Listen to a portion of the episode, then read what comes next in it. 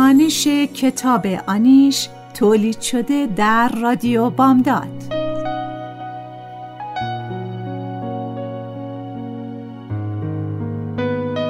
نویسنده فریبا منتظر ظهور.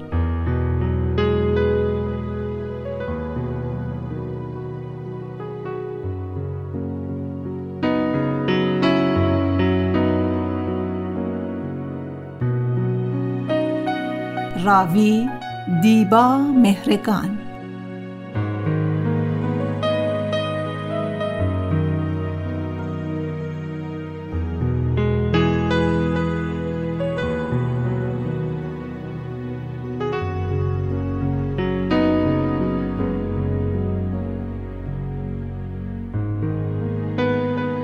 تهیه کننده نوشی حسینی.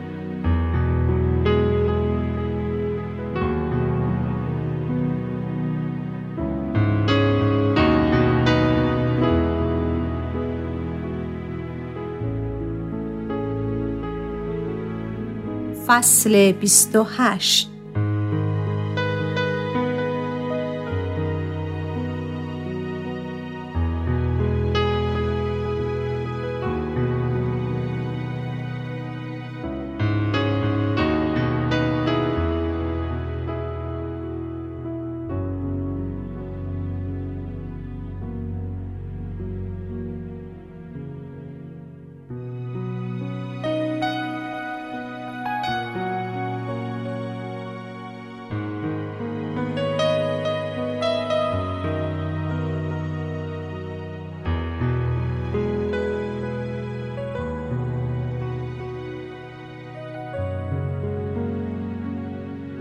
ساعت از یازده شب گذشته اما بیقرارم.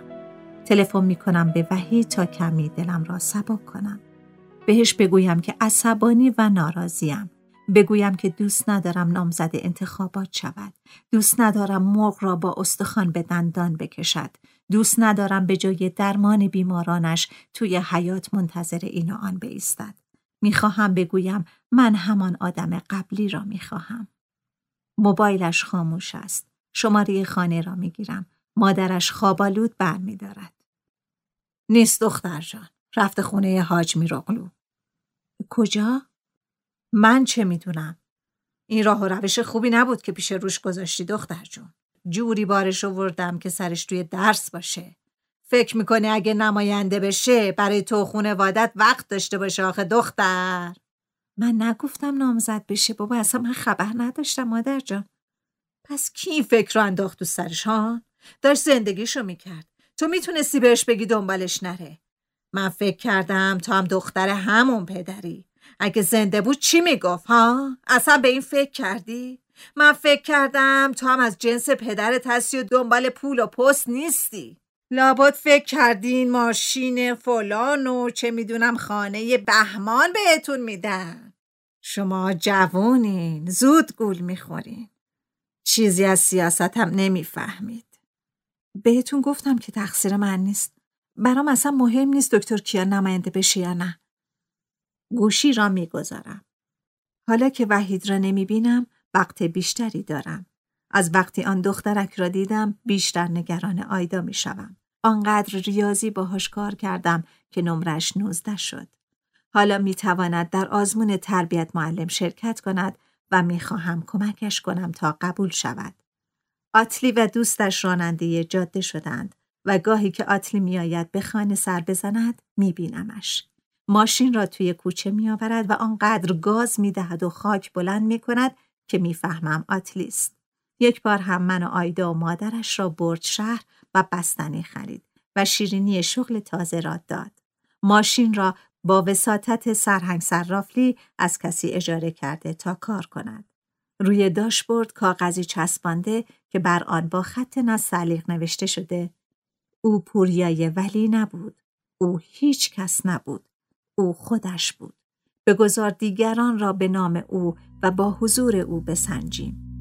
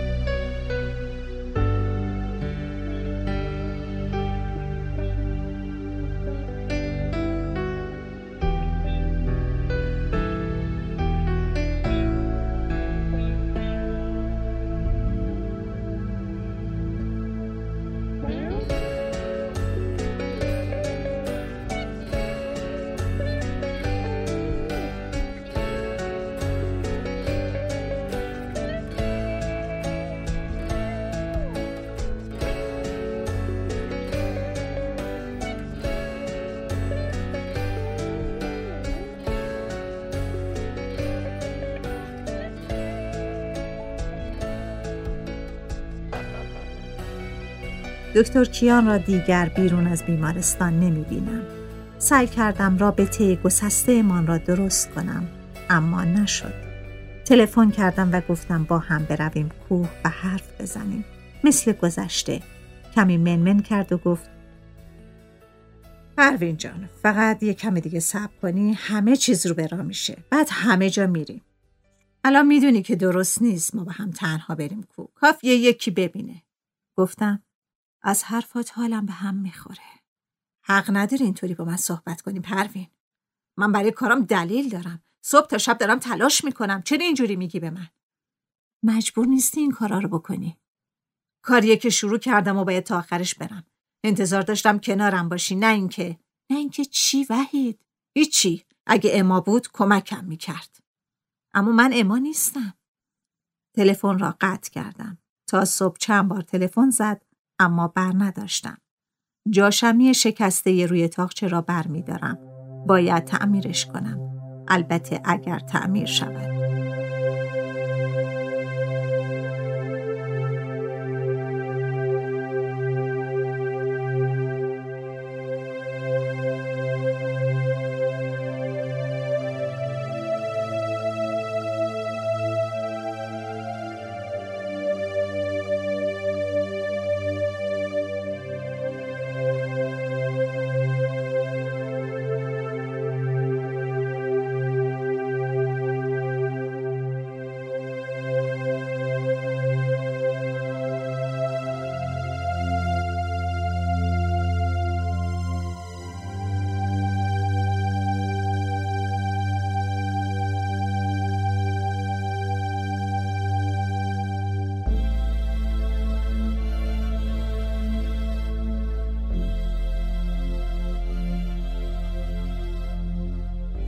روپوش سفید تنم می کنم. دکمه هایش را می بندم. کفش پارچه یه بدون پاشنه پایم می کنم. توی اتاق می نشینم تا بیمار وارد شود. باید توجه کنم عکس از کدام قسمت بدنش است. راهنماییش می کنم تا درست بیستد یا دراز بکشد یا سرش را جای مناسب بچسباند و حرکت نکند. از اتاق بیرون می روم و اشعه را می تابانم. عکس روی مانیتور نمایان می شود. گاهی باید دوباره تکرار کنم. معمولا حرف زیادی بینمان رد و بدل نمی شود. او بیرون می رود و نفر بعد وارد می شود. انگار عکاس باشم. باید بپرسم آماده اید و بعد کلیک. مشتری های عکاس لبخند می‌زنند.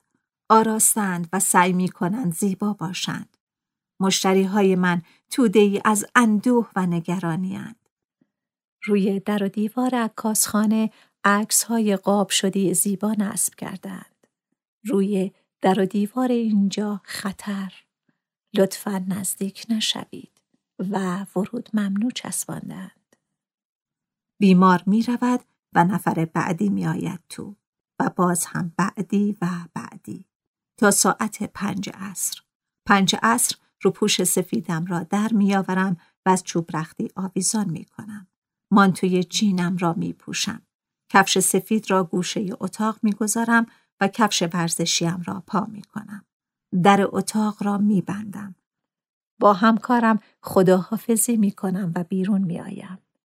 ادفون را توی گوشم می گذارم و تمام راه موسیقی گوش می کنم.